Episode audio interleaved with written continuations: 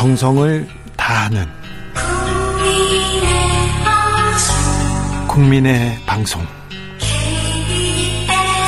KBS 주진우 라이브. 그냥 그렇다고요.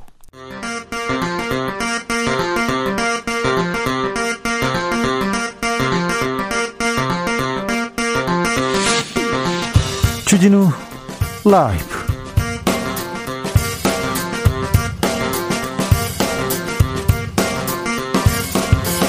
2022년 3월 8일 화요일입니다. 안녕하십니까. 주진우입니다. 이재명과 함께 국민 승리의 새 역사 써달라. 윤석열은 정직한 머슴이 되겠다. 심상정 같은 비주류가 주류되는 게 역사의 진보다. 우리 대통령 누구 뽑을지 결정하셨습니까? 운명의 날은 내일로 다가왔습니다. 이재명 후보는 청계광장에서 촛불 민심을 향해서 윤석열 후보는 시청광장에서 원팀 유세에 나섭니다. 대선의 마지막 변수는 뭔지 최가박당에서 짚어보겠습니다.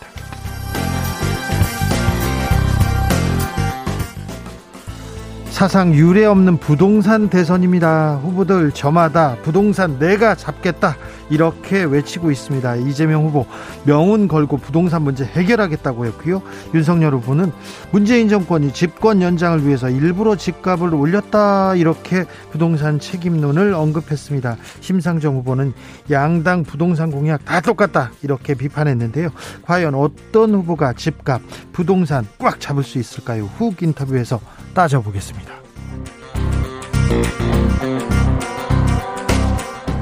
세계 여성의 날을 맞아 이재명 심상정 후보는 차별 없는 세상을 외쳤습니다. 윤석열 후보는 여성가족부 폐지, 무고죄 처벌 강화 등 본인이 하던 말을 다시 언급했는데요.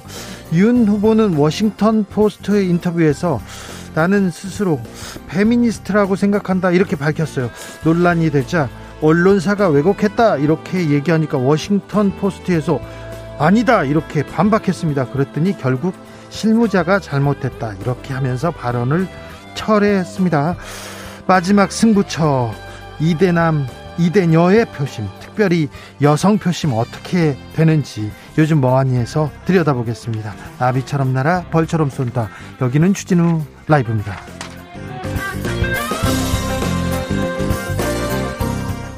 오늘도 자중차에 겸손하고 진정성 있게 여러분과 함께 하겠습니다. 열심히 달려오셨습니다. 드디어 내일입니다. 내일 대선 날인데요. 여러분의 한 표 누구에게 주시렵니까? 후보들도 고생 많았습니다. 출마 선언부터 대선까지 결정적인 장면 기억나는데요. 어, 어떤 장면 생각나세요? 윤석열, 이재명 후보의 출마 선언 기억하신다고요? 아, 그리고 윤석열 후보 관련해서는 어, 대표가 잠적했었죠. 잠적 기억난다는 분도 있습니다. 그리고 총괄 선대위원장 김종인 선대위원장의 사퇴 그리고 주술 논란 법카 논란도 있었습니다. 그리고 단일화가 막판에 큰 변수가 되기도 했는데 여러분이 생각하시는 여러분이 생각하시는 대선의 결정적 장면 꼽아 주십시오. 그리고 여러분의 대선 이야기도 보내 주십시오. 사연 보내 주시면 추첨을 통해서 선물 드리겠습니다. 샵 9730 짧은 문자 50원 긴 문자는 100원 콩으로 보내시면 무료입니다. 허용님께서 내일 투표 일찌감치 하려고 합니다. 이렇게 얘기합니다.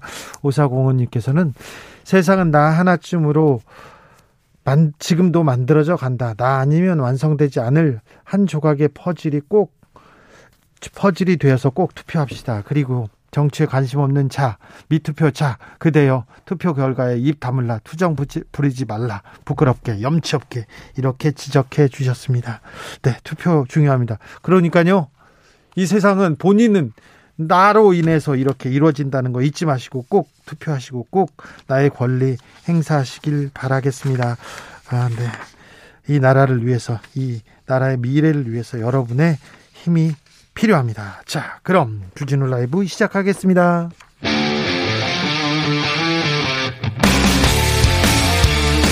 탐사보도 외길 인생 20년. 주 기자가 제일 싫어하는 것은?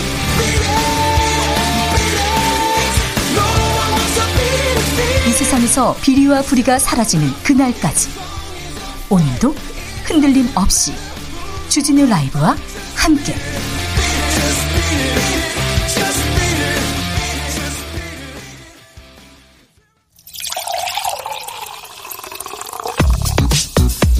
진짜 중요한 뉴스만 쭉 뽑아냈습니다. 줄 라이브가 뽑은 뉴스 주스. 정상근 기자 어서 오세요. 네, 안녕하십니까? 네. 산불이 아직도 꺼지지 않았어요? 네, 어, 산불 강원 경북 울진과 이 강원 삼척 산불이 오늘로 닷새째로 접어들었습니다만 이 구역이 넓고 불길이 강해서 진화에 어려움을 겪고 있습니다. 어, 결국 금강송 군락지까지 불길이 번졌는데요. 이 최병암 산림천장은 오늘 현장 브리핑을 통해서 오늘 오전 7시쯤 이 소강리 금강송 군락지에 불똥이 튀어서 진화 작업을 벌였으나 어, 현재 화선이 산 능선 불을 조금 넘어온 상태라면서 어, 산불을 끄기가 쉽지 않은 지역이라 이 진화대한 안전도 걱정되지만 핵심 군락지는 최대한 방어하도록 하겠다라고 밝혔습니다. 산불이 이거 장기전으로 이렇게 가나요? 네, 이 범위가 워낙 넓어서 지금 진화가 쉽지 않은 상황인데요. 이 진화가 여의치 않을 경우 장기전으로 갈 가능성도 있습니다.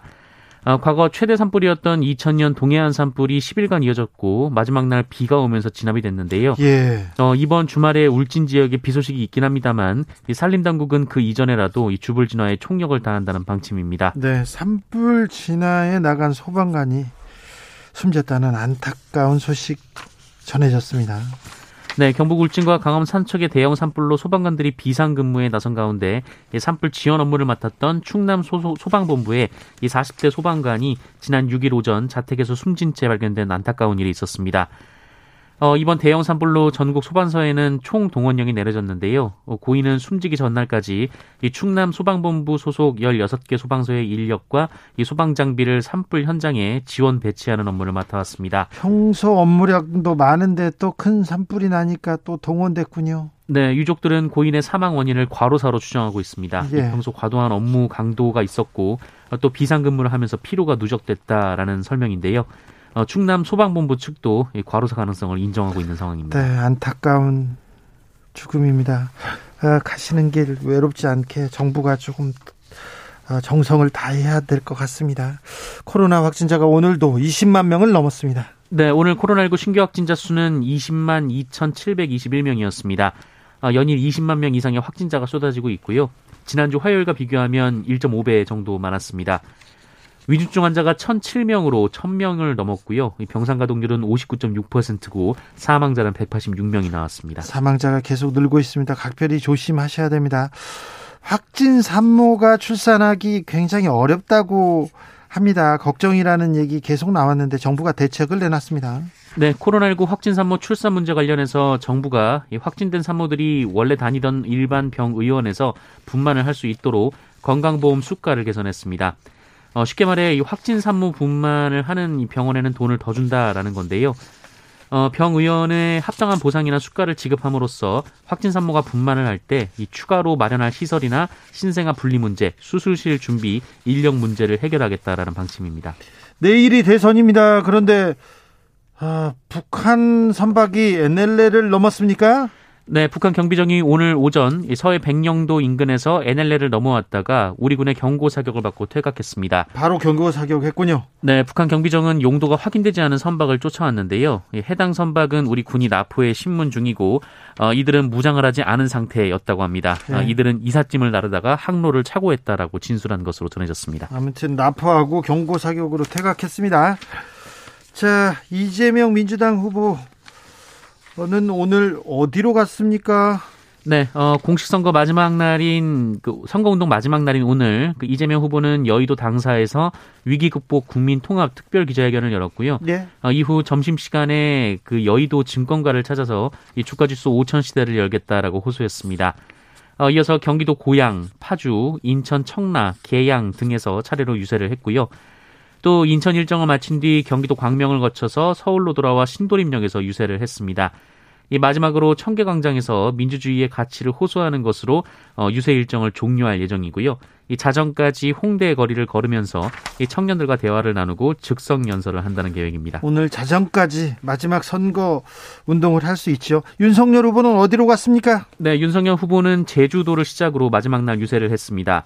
어제 제주를 방문할 계획을 세웠다가 취소하고 수도권에 집중을 했었는데요. 네. 어, 선거운동이 시작되면서 제주를 한 번도 찾지 않아서 이 지역 민심이 냉각됐다라는 지적이 나왔고 네. 어, 이를 의식한 데 오늘 제주부터 유세를 시작을 했습니다. 윤석열 후보는 이후 부산과 대구, 대전, 서울을 잇는 경부선 라인 유세를 진행했습니다. 아, 특히 서울에서는 이재명 후보의 마지막 유세지와 가까운 이 서울 어, 시청 광장에서 마지막 유세를 할 예정이고요. 어, 여기에는 안철수 국민의당 대표와 유승민 전 의원이 참석할 예정입니다. 어, 이후 윤석열 후보는 건대 입구와 강남역을 돌며 막판까지 거리 인사를 이어간다는 계획입니다. 건대 입구와 강남역으로 가는 군 홍준표 의원은요? 홍준표 의원은 오늘 마지막 유세에 참석하지 않는다라는 입장을 밝혔습니다. 심상정 후보는 어떻습니까? 네, 심상정 후보도 오늘 수도권을 집중 공략 중입니다. 어, 심상정 후보는 서울 마들역에서 출근길 인사를 했고요. 어, 특히 고려대, 한양대, 이화여대, 연세대, 홍익대 등 이 서울 대학가를 중심으로 방문 유세를 펼쳤습니다. 이 마지막 유세는 홍대 상상마당 앞에서 합니다. 중앙선거관리위원장이 오늘 공식 사과했습니다. 네, 노정희 중앙선관위원장은 오늘 대선 사전투표 부실관리 논란과 관련해서 책임을 통감한다며 공개 사과했습니다. 노정희 위원장은 대국민담화를 통해서 이 확진자 격리자 사전투표 관련해서 미흡한 준비로 혼란과 불편을 끼쳤다며 이 본투표는 모든 유권자가 참정권 행사에 불편함이 없도록 준비했고 이 투개표가 끝나는 순간까지 최선을 다하겠다라고 말했습니다. 김만배 씨가 부산저축은행 대출 브로커한테 소개비를 받았다고요? 네, 검찰이 지난 2011년 부산저축은행 수사 당시 이 불법 대출 브로커인 조모 씨에게 이 박영수 전 특별검사를 연결해준 대가로 소개비를 받았다는 김만배 씨의 진술을 확보했다라고 한국일보가 보도했습니다. 네. 이 앞서 뉴스타파는 김만배 씨가 조모 씨를 박영수 특검에게 소개해줬고 이후 당시 사건 주인 검사인 윤석열 현 국민의힘 후보가 봐주기 수사를 했다라는 김만배 씨의 육성을 보도한 바 있는데요. 그런데 이 검찰에서도 같은 진술을 했다라는 겁니다. 네. 어, 여기에 이제 소개비를 받았다라는 얘기까지 더해졌는데요. 네. 이 김만배 씨는 이 조모 씨가 주인 검사가 윤석열 검사라는 말을 했다면서 그 얘기를 듣고 어, 박영수 전 특검이 적임자라 생각해서 소개해줬다 이렇게 진술했다고 하고요. 그리고는 브로커한테 돈도 받았다고요. 네. 1,500만 원, 100 몇만 원, 100만만 원 몇 번 받은 것 같아요. 네, 하지만 윤석열 후보 측은 봐주기 수사 의혹은 명백한 허위라면서 이 조모 씨는 검찰 진술 과정에서 아, 당시 윤석열 후보를 만난 적이 없다는 진술을 했다라고 반박했습니다. 이재명 후보가 대법원 재판에 관해서 거래를 했다. 이런 또 보도가 나왔습니다. 네, 이재명 후보가 성남시장으로 재직했을 당시 첫 수행비서였던 백모 씨라는 사람이 2020년 어, 그 은수미 현 성남시장 정무비서와 전화 통화를 했는데 어, 그 녹취를 JTBC가 입수했다며 보도를 했습니다. 2020년 녹취록입니다. 네, 이 통화 시점은 은수미 시장이 선거법 위반 관련 사건으로 당선 무효용을 받고 대법원 재판을 준비하는 과정이었는데요. 어, 그때 이 백모 씨란 사람이 은수미 시장 측에 어, 우리가 대법원 라인을 가지고 있다라거나 어, 우리가 대법원에 작업한 게 많았다라고 얘기를 했다는 겁니다. 어, 그러면서 주심 대법관이 발표되면 빨리빨리 작업에 들어가야 한다라거나 또 그럴 때 본인에게 얘기하면 support를 하겠다라는 많은 어, 내용이 있었다고 합니다. JTBC는 어, 이것이 이재명 후보 선거법 위반 재판 당시 이재명 후보 측에서 대법원에 로비를 해놨기 때문에 이 백모 씨란 사람이 이런 얘기를 한 거 아니냐라는 취지의 보도를 했습니다. 국민의힘에서 또 이를 두고 목소리를 높였어요? 네, 국민의힘 이양수 선대위 대변인은 이재명 후보를 기사회생시킨 공직선거법 무죄 판결의 재판 거래 의혹과 관련된 새로운 증거가 드러났다라면서 여기에 무엇이 더 필요한지 이제 이재명 후보와 민주당이 말할 차례다라고 비판했습니다. 민주당에서 뭐라고 합니까? 백모 씨가 그런 얘기를 하고 다녔다면 백모 씨가 허세를 부린 것이다라면서 어, 2013년에 백모 씨가 이미 사직을 했고 이후 이재명 후보 관련 업무를 하지 않았다라고 선을 그었습니다. 2013년에 사직했는데 2020년 일을 얘기 2020년에 이렇게 얘기했다고요? 알겠습니다. 오늘은 세계 여성의 날입니다. 문재인 대통령 여성가족부의 역할 강조했습니다. 네, 문재인 대통령은 오늘 차기 정부가 여성가족부의 역할이나 명칭, 형태 등에 대해 새로운 구상을 할 수는 있지만 여가부가 관장하는 업무 하나하나는 매우 중요하고 더욱 발전해 가야 한다라고 말했습니다. 어, 오늘 여성가족부 현안 보고가 있었는데요. 어, 여가부와 관련된 논의가 건설적으로 진행되길 바란다라고 했고요. 이 여가부가 관장하는 여성 정책과 가족 정책, 청소년 정책, 성폭력, 가정 폭력으로부터의 보호 등 업무 이런 업무들은 현대 사회에서 더 중요해지는 것이 시대적 추세이고 세계적 흐름이라고 말했습니다. 시대적 추세이고 세계적 흐름이라고 얘기했습니다. 윤석열 후보는 오늘도 여가부 폐지를 또 강조했는데요. 페미니스트 논란도 있었어요. 네, 윤석열 후보는 미국 워싱턴 포스트와의 인터뷰에서 이 페미니즘을 해석하는 데는 다양한 방법이 있다고 생각한다라며 이 페미니즘은 성차별과 불평등을 현실로 인식하고 이를 바로잡으려는 운동이라고 말했습니다. 또 휴머니즘의 한 형태라는 의미에서 나는 스스로 페미니스트라고 생각한다라고 말을 했는데요. 윤석열 후보가 나는 스스로 페미니스트라고 생각한다 이렇게 얘기했습니다. 네, 그러자 국민의힘을 지지하는 일부 커뮤니티의 반발이 있었습니다. 아, 그러자 국민의힘 측은 이 워싱턴 포스트의 서면 답변하는 과정에서 나타난 행정상 실수라면서 어, 윤석열 후보는 페미니스트라고 말을 한 바 없다라고 밝혔습니다.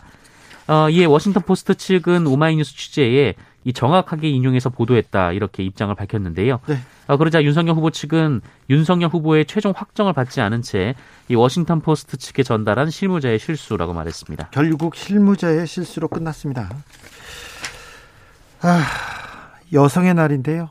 한국 여성의 유리 천장 지수 그러니까 음 일할 때 일할 때 이렇게 불평등하다는 지수가 선진국 중에 가장 낮은 낮은 점수를 받고 있습니다.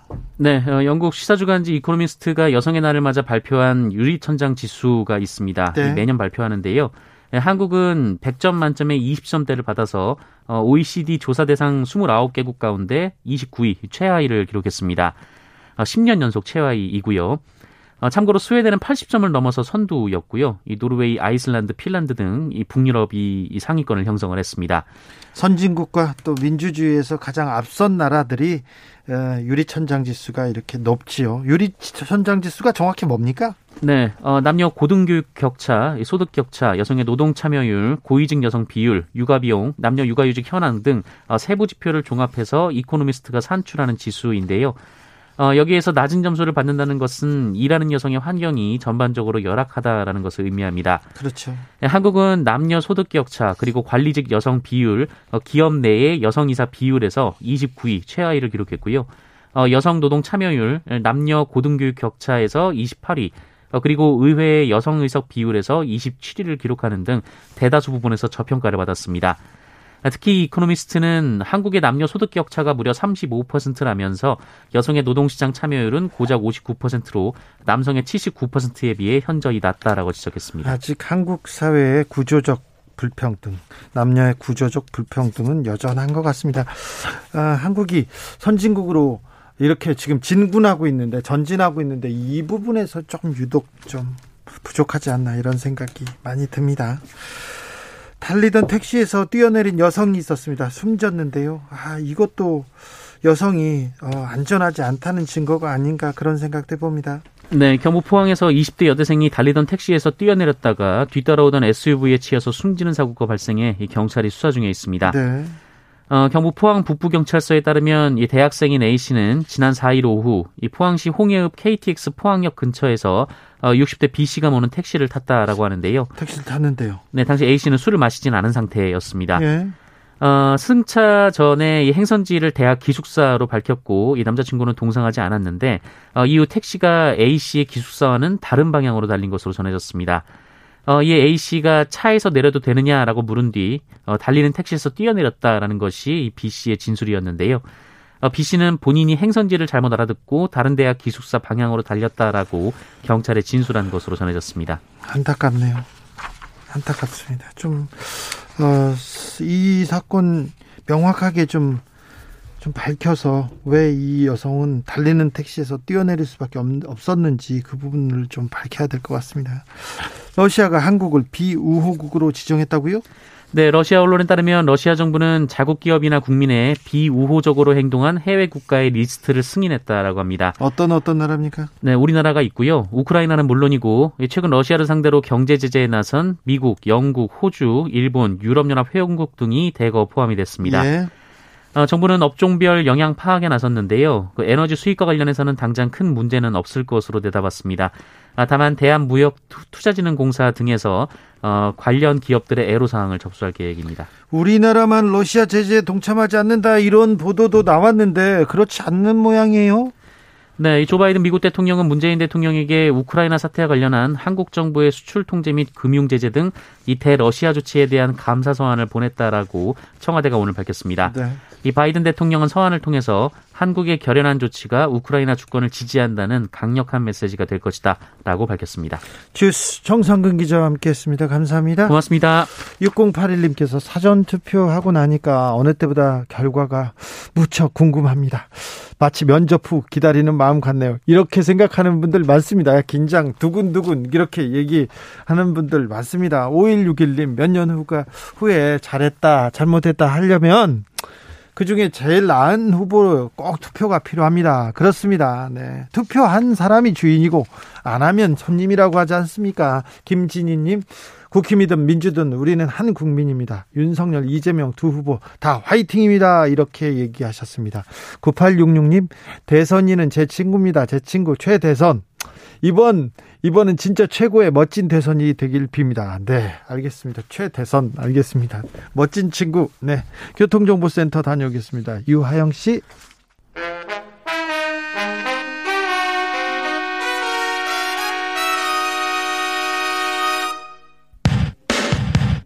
주진우 라이브 돌발 퀴즈. 오늘의 돌발 퀴즈는 객관식 퀴즈로 준비했습니다. 문제를 잘 듣고 보기와 정답을 정확히 적어 보내주세요. 2022년 3월 9일. 내일은 제20대 대통령 선거가 열리는 날입니다. 많은 사람들이 모이는 중요한 날인 만큼 꼭 지켜야 하는 수칙들이 있는데요. 다음 중 선거 국민행동 수칙이 아닌 것은 무엇일까요?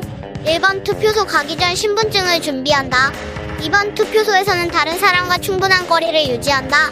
3번 투표소 안에는 사람이 많아 답답하니 마스크를 벗고 대기한다. 다시 한번 들려드릴게요. 다음 중 선거 국민행동 수칙이 아닌 것은 무엇일까요? 1번 투표소 가기 전 신분증을 준비한다. 2번 투표소에서는 다른 사람과 충분한 거리를 유지한다. 3번 투표소 안에는 사람이 많아 답답하니 마스크를 벗고 대기한다. 샵 9730 짧은 문자 50원 긴 문자는 100원입니다. 지금부터 정답 보내주시는 분들 중 추첨을 통해 햄버거 쿠폰 드리겠습니다. 모두 투표하세요.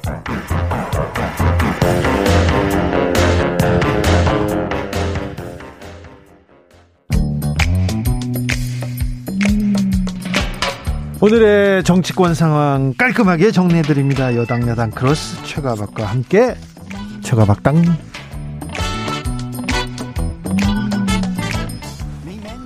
여야 최고의 파트너입니다. 주진우 라이브 공식 여야 대변인 두 분 모셨습니다. 박성준 더불어민주당 의원 어서 오세요. 네, 안녕하세요. 최형두 국민의힘 의원 어서 오세요. 네, 안녕하십니까. 네, 두 분도 고생 많으셨습니다. 네. 네. 두 분 고생 많으셨습니다. 어, 그래도 두 분 다 지쳐 있는데 표정은 또 밝, 밝습니다. 어떻습니까? 박성준 의원님?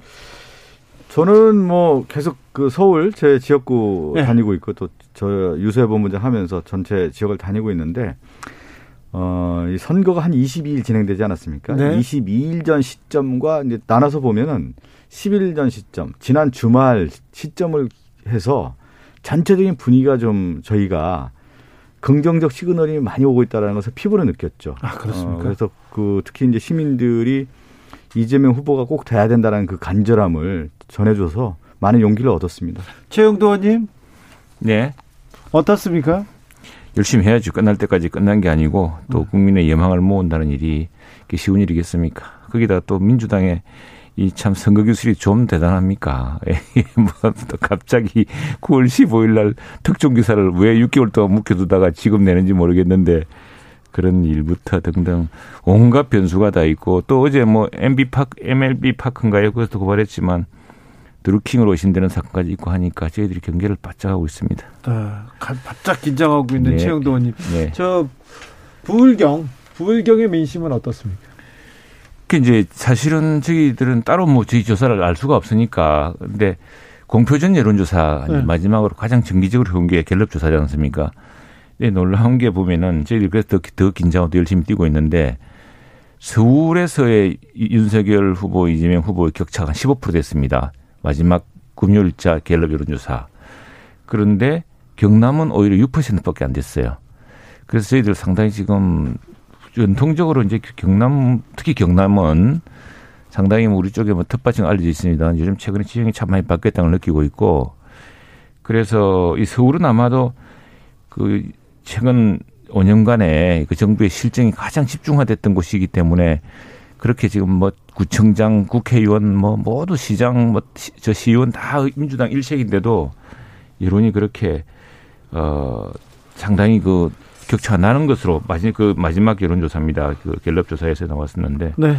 경남이 오히려 보니까 서울보다 나는 그래서 우리 당원들이나 우리 지지자들보다는 제가 서울 열심히 좀 하자 이렇게 이야기하고 있습니다. 제가 서울 지역에 있으니까요. 서울 민심 그, 어떻습니까? 예, 서울 민심이라고 했을 경우에 지금 보는데 제가 그 앞서 시간별로 차이가 좀 많이 흘렀다라고 제가 선- 설명을 좀 드렸었는데 특히 이제 그 이재명 후보도 역시 서울 민심이 가장 중요하다라는 것. 그렇습니다. 그- 그래서 부동산 문제 또 여러 이제 이슈에 대해서 충분히 이제 설명드렸고요.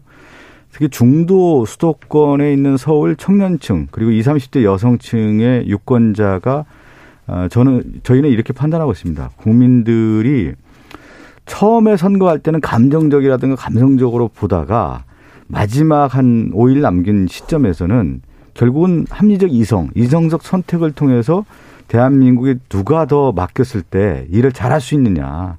그 부분에 대한 판단을 갖고 있다. 그래서 제가 직접 그 현장에 있으면 유권자들을 만나보면 그 부분을 얘기합니다. 그래도 일 잘할 수 있는 사람이 누군가 이재명이다. 이렇게 얘기를 하면서 분위기가 확실히 바뀌었다라는 걸 느끼게 됩니다. 예. 한국갤럽이 2월 28일부터 3월 2일까지 전국 만 18세 이상 1,002명을 대상으로 실시한 여론조사 결과, 결과입니다. 자세한 내용은 중앙선거 여론조사 심의위원회 홈페이지를 참조하십시오.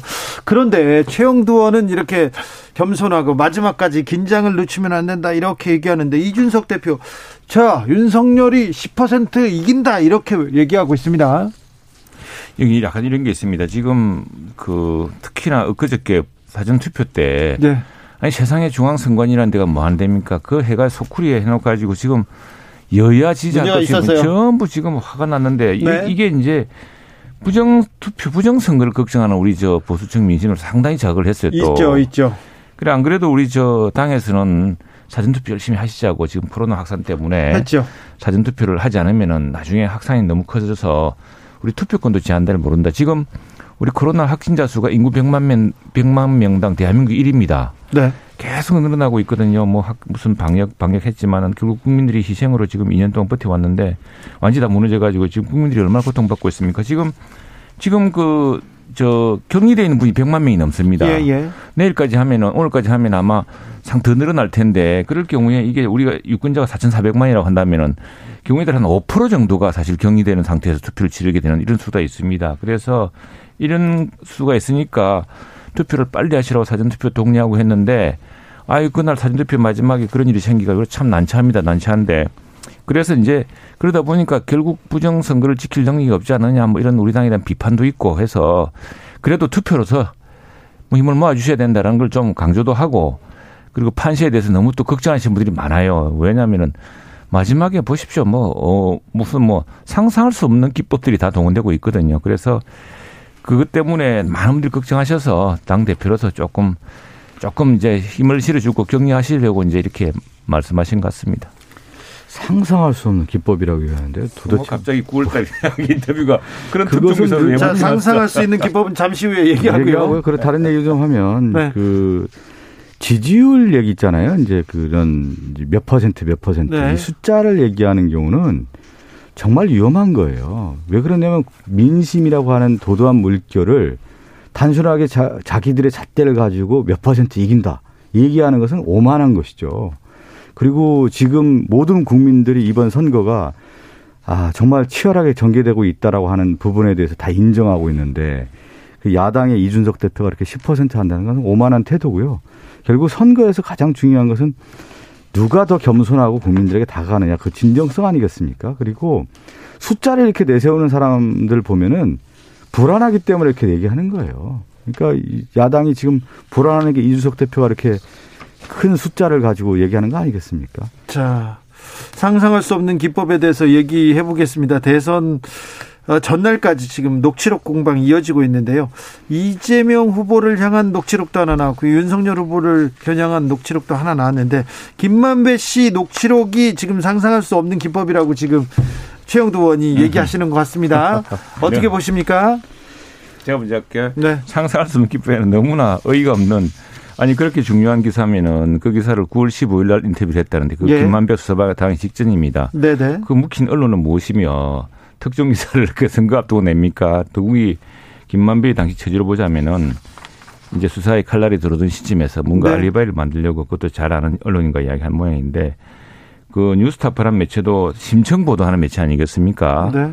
근데 6개월 동안 무슨 심층 보도를 했습니까? 그거 뭐 트- 말고 더 더구나 고용된 사람을 통해서 언론노조위원장 출신하고 인터뷰한 걸 가지고 뭐 제보라고 했다는 것도 근데 그걸 떠나서 그게 보면은 뭐 윤석열 후보가 뭐 검사 시절에 누구를 만나 했다는 게 다 지금 거짓말로 다 드러나고 있지 않습니까? 바로 그 누가 가서 윤석열한테 차 한 잔 마셨다는 사람이 검찰 조사에서 그게 크게 지난번에도 문제됐거든요. 그래서 검찰 조사를 확인해 보니까 나는 윤석열 만난 적이 없다라고 이야기를 하고 지금 뭐 반대되는 상반되는 수많은 지금 또 녹취록과 증언이 나오고 있는데 단 하나 가지고 이렇게 쓰는 모습이 한편으로 민망하기도 하고 한편으로는 참 걱정스럽습니다. 정말 이렇게 해야 되나 싶어서. 그리고 나중에 이것들요.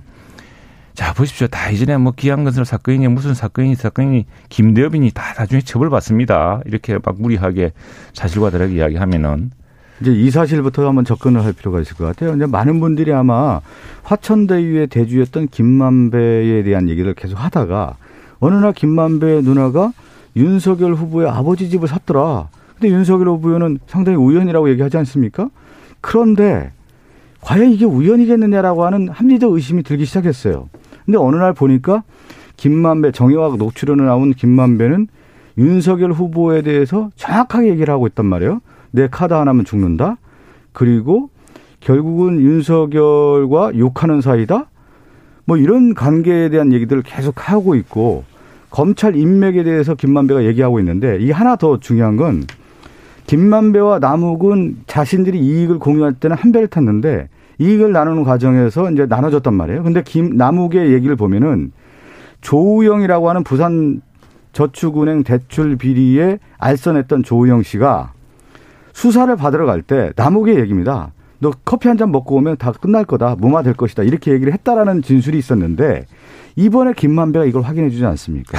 그래서 실제 부산저축은행 회장 부회장은 구속이 됐고 조우영 너는 걱정하지 마라. 무마될 것이다. 이 진술에 대한 내용이 나온 걸 보면 결국은 김만배와 당시에 조우영을 변호했던 박영수 변호사 그리고 수사했던 윤석열 검사 이러한 커넥션의 관계에 대한 내용들이 의혹이 이 김만배의 진술을 통해서 확인하는 내용들이 나오고 있지 않습니까? 그러니까 우리가 볼 때 진술의 일관성과 신뢰성에 대한 부분이 계속 나오고 있는데 김만배의 진술을 통해서 윤석열 지금 후보가 당시 검사로서 어떻게 수사를 무마했는지 무마시킨 장본인이라고 하는 것이 지금 어, 녹취록에 등장하고 뭐 대단하신- 대단하신데. 아니겠습니까? 김만배가 네. 구속되기 직전에 이제 그렇게 이야기한 거 그리고 조영이라는 사람은 만나지 않았다고 검찰 조사에서 이야기를 하고 있는데 그것도 그렇고 또 하나 이건 뭐 이 뉴스가 그래 6개월 동안 묵히다가 그 와중에 왜 진작 터트리지 묵히다가 뒤늦게 이렇게 했는데 그 가지고 이재명 후보부터 퍼나르고 난리를 치고 뭐 다음에 무슨 지금 에- 이게 지금 저 저 뭡니까 커뮤니티 같은 데서 그 자동 노출되도록 하는 게 뭐죠? 조회수 높이는 방식이 기법이 동원됐다 그래가지고 지금 그 고소하지 않았습니까? 그래서 참, 참 대단하다. 대단한 기술을 쓰신다. 이 생각이 드는데 자, 기본적으로요.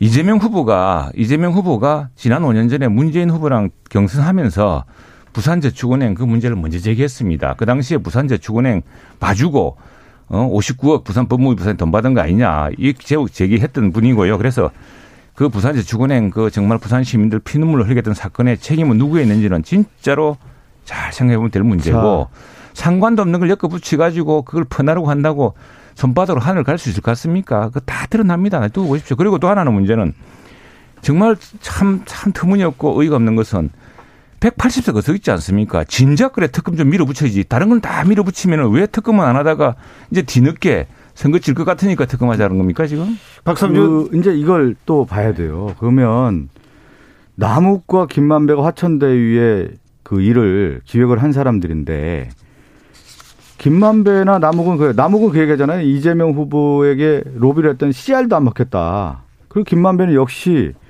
자기들의 손해를 줍고 회방한 사람이 이재명 후보였다라고 하는 내용을 일관되게 얘기하고 있습니다. 그런데 뭐이 일관되게 이야기해요. 다. 아, 한 일관되게 부분에서 않습니까? 의도적으로 아니, 노출하기 한 얘기- 위해서 아니, 하는 이야기죠. 이재명 최 의원님 제가 얘기하는 과정에 있지 3년마다 나올 거라 않습니까? 생각하는 거 아닙니까? 일관되게 얘기하고 있다라는 일관되게 것이. 그건 핵심이고 그리고 지금 그 국민의힘에서 그 천화동이 1호의 반은 그분 것이다라고 하는 내용을 가지고 제가 그 법사위에 있을 때도 국민의힘 국회의원들이 그렇게 이재명이라고 하는 프레임을 씌워서 그렇게 했지만 그분이 실제 정치인이 아니다라고 하는 중앙지검장의 얘기가 있었는데도 불구하고 그 프레임을 가지 않았습니까? 근데 결국 돈 받은 사람이 범인인데 그 범인들의 실제적인 관계들이 지금 나오고 있잖아요. 그, 그것이 이제 곽상도 의원이 됐던 화천대유 관계자들이 지금 계속 드러나고 있는 관계에서 김만배의 실제 진술을 봤을 때 윤석열 후보에 대한 진술은 일관되다는 것이죠. 그것을 이제 우리가 확인하는 자리가 됐고 특검에 대한 얘기를 좀 간단하게 얘기를 하면은 자, 네. 그래 그래 그분 특검, 특검만 아니, 그래, 그분, 그분, 그분, 간단하게 그분, 얘기를 할게요. 그분 그래서 누굽니까 래 특검과 대법관 이야기 하셨잖아요. 대법관이 그분 맞습니까? 특검을 통해서 이제 밝혀야 되는 거죠. 특검을 그래 180까지 아니, 있으면서 이재명 온갖, 온갖 것다 자, 하더니 특검에 대해서. 조 특검. 의원님이 얘기하신 내용을 제가 받아서 지금 하니까 네. 제 얘기 한 다음에 얘기를 하시죠. 예. 이 특검과 관련해서는 당시 제가 법사에 있었는데 어, 이 특검의 이름은 여기서도 많이 저희가 논- 논의했는데 이재명 특검법으로 야당이 발의를 한 거예요. 아, 그러니까 원래 정치적. 아니 지금 들어보세요. 참. 지금 그래서 유, 저희 민주당 같은 경우는 이 그 대장동 관련된 종잣돈이 됐던 실제의 부산저축은행 관련된 담당 검사였던 윤석열 검사뿐만 아니라 박영수 변호사 이런 모든 관계를 다 조사를 해야 된다. 그래서 조건 없이 성역 없이 지체 없이 하자라고 하는 것을 했고 그것은 이제 상설 특검법으로 하자라고 하는 내용을 계속 얘기했던 거였습니다. 그랬는데 이번에 보십시오. 윤석열 후보가 과연 특검을 하겠다라고 하는 것이 정치적 선언인지 이번에 법정 토론 제3차 토론회에서 이재명 후보가 윤석열 후보에게 특검을 통해서 모든 걸 밝히자. 그래서 동의하십니까라고 다섯 번 물어봅니다. 그러니까 윤석열 후보가 피하지 않습니까? 왜 피합니까? 정정당당하게 특검합시다 이렇게 얘기하면 되는 거예요. 자. 가지고 그래서 제가 볼 때는 참, 없습니다. 윤석열 후보와. 관련된 내용들이 지금 드러나니까 실제 피하고 있다 이렇게 볼 수밖에 없는 거 아니에요? 자, 왜 야. 지금 그 정정당당하게 방송에서 정정당당하게 여당이 언제? 그렇게 야당 사정 봐가면서 그랬습니까? 180석 밀어붙일 때는 그래서 옛날에 어느 피해자 단체에서 와서 아니 왜 우리 법원 안 해주냐 그랬더니 뭐 야당이 반대한다고 그랬더니 그 단체에서 그랬다는 거 아닙니까? 아니 너가 언제 야당 눈치 보고 했노 180석을 마구 하지 않았느냐 왜 근데 이때는 안 하느냐 그런 거 아닙니까? 그러니까 그거야 법안이라는 게 두 개 올라가면은 법사에서 서로에 대해서 병합을 하고 이름을 바꾸고 되고 아 여당이 밀어붙이면은 그 우리가 당할 도리가 있습니까? 그런데 왜 이건 안 하고 있다가 뒤늦게 어 거기서 앞서가지고 결국에는 뭐 자, 꼼수밖에 안 박성준 보이는데 의원님 당시에 자, 특검법을 그거는- 박상도 의원이 발의했다고 제가 아니, 말씀드렸잖아요. 박상도 엄번 대한민국 국회 다 했죠. 우리가 뭐 다 했죠. 그 범인이 발의한 특검법을 범인보다는 자 범인도 그거는 이제 말하자면은 진짜 그 사- 사실 확정된다면은 50억짜리고 자 8,500억 되는 그 돈 어디가 있습니까? 예?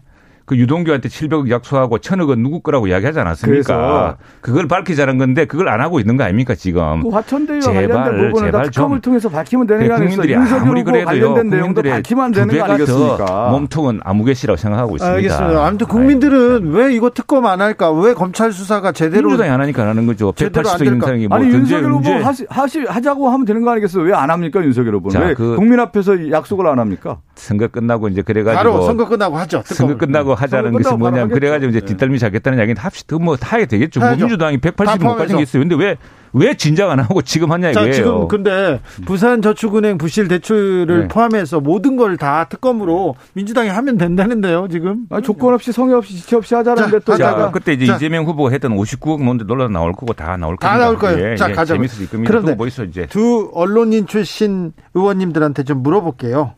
아, 집권 여당 친이대 언론 노조 해산 피할 수 없다 이렇게 얘기하는데 누가 그랬습니까? 이거 국민의힘에서 나온 메, 메시지예요. 언제예요? 왜 그랬어요? 지금 그래서 언론 노조에서 그랬습니까? 좀 기자회견도 열었는데 민주당 정권이 강성 노조 앞세우고 그 강성 노조 전이대로 세워서 못된 짓 다 하는 천병 언론 노조입니다 이렇게 얘기했는데 이거 이거는 어디서 했습니까 누가? 아니 저기 국민의힘에서 이런 얘기가 나왔어요. 이런 논평도. 나왔다는 거는 네. 아니고 윤석열 이제- 후보도 비슷한 얘기를 했어요. 그게 이제 아니 사실은 지금 보면은 그 자유지하고 있는 공영방송도 그렇고 자유지하고 있지 않습니까? 그리고 공영방송에서 노조도 지금 여러 개 아닙니까? 언노린 하고 있는 노조가 있고 노조가 막세 제2, 개, 세 개. 제2 노조가 네. 있고 그게 왜 그렇습니까? 왜 MBC에도 노조가 이렇게 생겼습니까? 그 노조의 언론 노조의 전행이라는 건 다 국민들이 아는 사실 아닙니까? 지금 그건 이제 이야기하는 것인데 그런 문제는 다 그렇게 생각하지 않습니다, 최 의원님. 자, 그럼 민주당이 지난번에 언론 저갈법 만들 때랑 반성이나 좀 하세요. 제가 정말 그 저는 저희들은 저도 언론 언론 출신입니다. 네, 저, 언론 저, 다 저희들은 언론 노조 출신입니다. 출신인데 그래도 이렇게 너무 정치화되면 안 되고요. 언론도 반성해야 될긴 반성해야죠. 반성해야 되고 저희들은 저희들이 언론 중재법 때 저희 당 입장이 공고히 딱 보여주었듯이 언론의 자유는 확실합니다. 확실하고 그러나 언론 노조가 공영방송이나 공영 언론에 그걸 자지우지하고 국민의 방송이 아니라 정말 국민의 언론이 아니라 노조의 입장 자신들의 입장을 대변하면 되겠습니까? 민주노총의 입장을 아니, 대변하면 안 윤석열, 되죠. 윤석열 후보는 언론중재법 관련해서 그렇게 반대하다가 어느 날 갑자기 그런 얘기 하잖아요. 악의적으로 가짜뉴스 내면 그 회사 망하게 하겠다. 그게 언론 중재법에 들어가 있는 거 아니겠습니까? 그런데 또 자기 스스로 부인해요. 하겠다, 망하게 하겠다 그래요. 아, 그렇게 얘기했지 않습니까? 언론사를 망하게 하겠다. 이렇게 얘기. 그 민주당에서 숱하게 말 많이 많이 아니, 그거. 아니, 윤석열 후보가 그 얘기 했습니다. 찾아보십시오. 악의적으로 가짜 뉴스 내면 예전에. 자, 적어도 그 우리는 언론사, 아니, 제가 또 얘기하면 하더라도 그좀 얘기는 그- 하셨죠. 제가 제가 했습니다. 다 우리가 다막 그리고 우리가 중재받은 사람들입니다. 결국은 또 언론중재법을 통과시키겠다고 하니까 또 그렇게 안 자, 한거 아니겠습니까? 오늘은 그러니까. 오늘은 세계 여성의 날입니다. 그런데 오늘 저기 워싱턴 포스트하고 윤석열 후보가 얘기하다가 뭐 그렇다고 보고 보면 나 스스로가 페미니스트다 이렇게 얘기했습니다. 근데 이렇게 얘기 서면 인터뷰인데 이렇게 얘기할 수 있다고 봐요. 그런데 조금 해프닝이 있었어요. 페미니스트 또 아니라고 또 부인했다면서요. 그 행정상 실수라고 얘기했다라고 지금 그 나오던데 보면 윤석열 후보는 철저하게 20대 남성과 여성을 갈라치기했지 않습니까? 그 전략으로 왔단 말이죠. 그래서 남성적 측면을 강조하면서 윤석열 후보의 표를 결집하는 전략으로 왔는데 어느 날 보니까 오늘 여성의 날 아니겠어요? 그러면 당연히 워싱턴 포스트에서 윤석열 후보의 여성관에 대한 질문을 하지 않았겠습니까? 페미니스트 아닙니까? 이렇게 질문했는데 윤석열 후보가 뭐 이렇게 이렇게 해서 설명하다가 페미니스트다 얘기를 했는데 그 지금 보니까 그동안에 윤석열 후보가 내세웠던 그 여성관에 대한 부분을 스스로 부인하다 보니까 결국은 행정상의 실수라고 해서 무마한 건데 워싱턴 포스트 문, 그 내용에는 인터뷰 내용이 나와 있다는 거 아니겠습니까? 그러니까 어떤 대통령 후보라고 하는 것은 자신의 정책과 방향이라고 하는 것이 잘 정리가 돼서 얘기가 돼야 되는 건데 앞뒤가 잘 안 맞다 보니까 이런 실수들이 계속 나오는 겁니다. 앞뒤가 똑같은 사람입니다. 예, 예, 예. 앞뒤가 원- 다른 것 원칙에서는 이게 이제 서면 인터뷰였던 모양입니다. 네, 왜냐하면 아니 그리고 민- 민주당에서 뭐 타임즈하고 CNN이 이재명 후보의 당선을 예측해서 인터뷰했다는데 우리는 좀 출발이 늦어가지고 지역 일정이 많다 보니까 타임즈하고 CNN에서도 인터뷰 요청이 들어왔는데 최영도 의원님 타임지 인터뷰는 했어야 아, 되는데. 그래. 일 그래. 저 같으면 하자 그럴 텐데. 왜 안 했죠? 일정이 안 됐을 때 일정이 안 아니, 때 일정 예 그건- 최 의원님 아니, 그거는 제가 보면- 제가 말참 아니 잠깐만 잠깐만 할게요. 그건 내가 이야기해 준 것이고. 네. 그런데 이제 그러다 보니까 이제 저 같은 사람들이 아니 왜 외신도 중요한데 안 하느냐 뭐 그렇죠. 그러니까 워싱턴 포스트는 이제 서면으로 했어요. 서면 했는데 네. 서면 인터뷰라는 게 이게 이제 지금 우리 사회에서 지금 페미니스트라는 게 큰 논란이 되고 있기도 하고 하니까 너무 단정적으로 하는 이런 이제 표현이 나와서 이걸 정정한 것이 어떻게 했냐면 공개한 서면 인터뷰 답변 원문에 이래 있습니다. 그리고 질문 자체를 이제 어 워싱턴 포스트에서 윤 후보는 후보님 스스로를 페미니스트라고 생각하시는가라고 단정적으로 물었어요. 그래서 여기 대해서는 우리가 그게 논쟁적인 주제니까 후보 이렇게 답변했습니다. 저는 남성과 여성을 이분법적으로 구분하는 관점이 아니라 개인이 처한 문제를 개인의 입장에서 바라보고 해결하고자 합니다. 그리고 페미니즘은 휴머니즘의 하나로서 여성을 인간으로서 존중하려는 운동이라 생각합니다. 이렇게 했습니다. 이렇게 했는데 이게 어떻게 그냥 축약돼가지고 페미니스트라 됐으니까 지금 우리 사회에서 이 페미니스트에 대해서 우리 후보도 지난번 토론에서 이야기했지만 페미니즘은 휴머니즘이다. 근데 지금 페미니스트가 어떤 여성 일부 여성 운동권의 전유물로 돼 가지고 피해 호소인이라 그러고 엉뚱한 말을 만들어내고 역사적 피해된 할머니들도 보호하지 못하고 아주 일부 여성 운동 엘리트 여성 운동권의 무슨 소- 전유물처럼 된 사안에 대해서 우리 사회가 걱정하고 있기 때문에 예, 예. 사실은 페미니즘이라는 것은 보편적인 인류 보- 휴머니즘이라고 생각하면서도 이렇게 페미니스트라고 딱이 단정적으로 나오는 표현에 대해서는 조금 이것은 어 그 지금 니- 그 context에서 맥락상 오해의 소지를 부를 수 그러니까 있다. 전체적으로 볼 때 이제 페미니즘이라는 것은 휴머니즘의 큰 차원에 들어간다고 봅니다. 그런데 네. 휴머니즘이라고 하는 것은 인간 존중, 인권 보호에 대한 측면에서 나왔단 말이죠. 그런데 여성 인권, 여성의 성차별 권리가 안 되다 보니까 불평등하다 보니까 19세기에 페미니스트 등 운동이 일어난 거예요. 그것을 우리가 알잖아요. 잘 알아야 되는 거 아니, 아니, 아닙니까? 그런데 그래서 유문입을 지난 잠깐만요. 좀 말씀하고 제가 좀 왜냐면 자꾸 우리 유튜브를 영 그냥 아무것도 모르는 사람 하니까 아니, 지금 충분히 최 의원님 설명하고 계시잖아요. 아무것도 모르는 사람 지금 하니까 내가 답답해서 그래. 사실 모르는 것 같습니다. 제가 아이고, 그래서 얘기하는 것 같고. 아니 지난번에 3차 토론회 할 때 심상정 의원이 그 얘기 질문을 하잖아요. 성인지에 대한 얘기도 물어보고 또 네. 하나는 뭐냐면 여성가족 오늘 여성의 날이에요. 여성가족부 폐지라든가 무고죄 강화에 대한 부분에 대해서 정책이 여성 정책은 없고 청년 정책에 들어가 있다는 거 아니겠어요. 그다음 심상 저는 그- 그때 그때 알게 됐어요. 그러니까 뭐냐면 국민의힘의 전반적인 윤석열 후보의 선거 전략이라고 하는 것은 남성과 여성은 갈라치기 한 거예요. 그렇게 해서 선거 전략을 하다 보니까 이런 우를 범하는 거 페미니스트라고 누가 얘기하면 뭐 문제가 됩니까? 근데 페미니스트라고 자기가 얘기해놓고 스스로 부정하는 게 왜 그동안에 그 선거 전략을 예, 그래서 때문에 이런 불이익이 그 거예요. 워싱턴 포스트의 그 예. 기자가 이제 이렇게 쭉 맥락을 소개하면서 이렇게 이야기를 따라요. 그 트위터에 자기 쓴 글이 있는데 그러한 차원에서 저는 페미니스트라 생각합니다. 이렇게 이렇게 됐어요. 그래서 이제 좋습니다. 좋은데 그 여성가족부 이야기 나왔으니까 말인데 오늘 여성의 날이고 하니까 네. 저도 뭐 참 우리 집에 전부 여성들이 주류입니다. 네. 그런데 그런데 어 그건 좀 다른 면에서 봐야 돼. 우리 여성 가족부가 사실은 아주 소분대 작은 부처 아니겠습니까? 대개 부처가 뭐 그렇죠. 네. 복지부가 있고 그런데 정말 저좀 제대로 해줘야 될 정말 폭력으로부터 당한 그 권력을 권력에 의한 성적 성폭력이라든가 아니면 정말 잔인한 폭력으로 당한 여성들이 있잖아요. 그런 것들을 보호해줄 건- 역할은 제대로 못하면서 일부 여성 단체의 어떤 아성처럼 된 것들에 대한 비판 여론이 높습니다. 높아서 그리고 실제로 지금 G7 국가 중에 우리가 저 이거 연합뉴스가 팩트 체크를 해보니까 지금 우리 같은 나라는 없습니다. 독일 같은 경우는요, 그 우리 보건복지부 그게 그것도 노인 청년 여성 가족부입니다. 평등이 돼 있고 외국의 나라의 미국 같은 경우는 그냥 각 부처에 여성국장이 있는데 그 법무부 같은 경우에 미국 법무부에는 여성 범죄 담당국이 있거든요. 뭐 이런 것처럼 돼 있는데 어쨌거나 나라마다 다르겠지만 예. 그런 것들을 정말 딱 여성과 드리면 안 되겠습니까? 가족과 여성 가족이- 음, 다 하자는 것으로 재편해야죠. 네. 이제. 여성가족부 관련된 부분에 대한 왜 이렇게 윤석열 후보가 스스로 여기에 어떻게 보면 자기 함정에 빠진 거예요. 공약 자체가 한 줄 공약 있잖아요. 여성가족부 폐지. 그 폐지하겠다라고 한 거예요. 해놓고 무엇을 할지에 대한 내용이 없어요. 어떻게 하겠다라는 거. 그러면 정부 정부 부처는 어떻게 하고 여성 정책은 어떻게 하고 이런 내용들을 내놓아야 되는데 아주 선정적으로 여성가족부 음. 폐지하겠다라고 하면서 남성의 표는 잡으면서 여성을 갈라치기 하겠다. 이러한 전략으로 나왔기 때문에 지금 이러한 문제들이 바보입니까? 양산된 우리가. 그렇게 하게. 근데 아니 저- 그렇게 해와서 자기 참, 함대로 나- 빠지다 보니까 지금 뭐 설명이 안 되는 거예요. 말- 지금. 설명이 안 되는 거예요. 자, 우리가 보는 게 이런 겁니다. 자, 윤석열 후보가 토론에 나와서 설명이 자, 안 우리 되고 있지 여성들을? 진정으로 보호해야 될 국가, 국가의 책무가 아니겠습니까? 네. 여, 성들이 보호해야죠. 아무래도 예, 약자니까. 그럼 어떻게 보호하겠다는 게 나와야 자, 되잖아요. 안 나왔지 않습니까? 그런 거 아닙니까? 지금 예컨대 한 저 여성이 그 저 헤어진 남자친구가 찾아와 가지고 그 여자친구도 죽이고 그 여자친구 어머니도 잔인하게 살해한 사건이 있어요. 그 이재명 후보 조카 아닙니까? 이재명 그, 그 변호하지 않았습니까? 그런 거 마지막 못해서 또 것부터 또 사실은 잔인한. 네.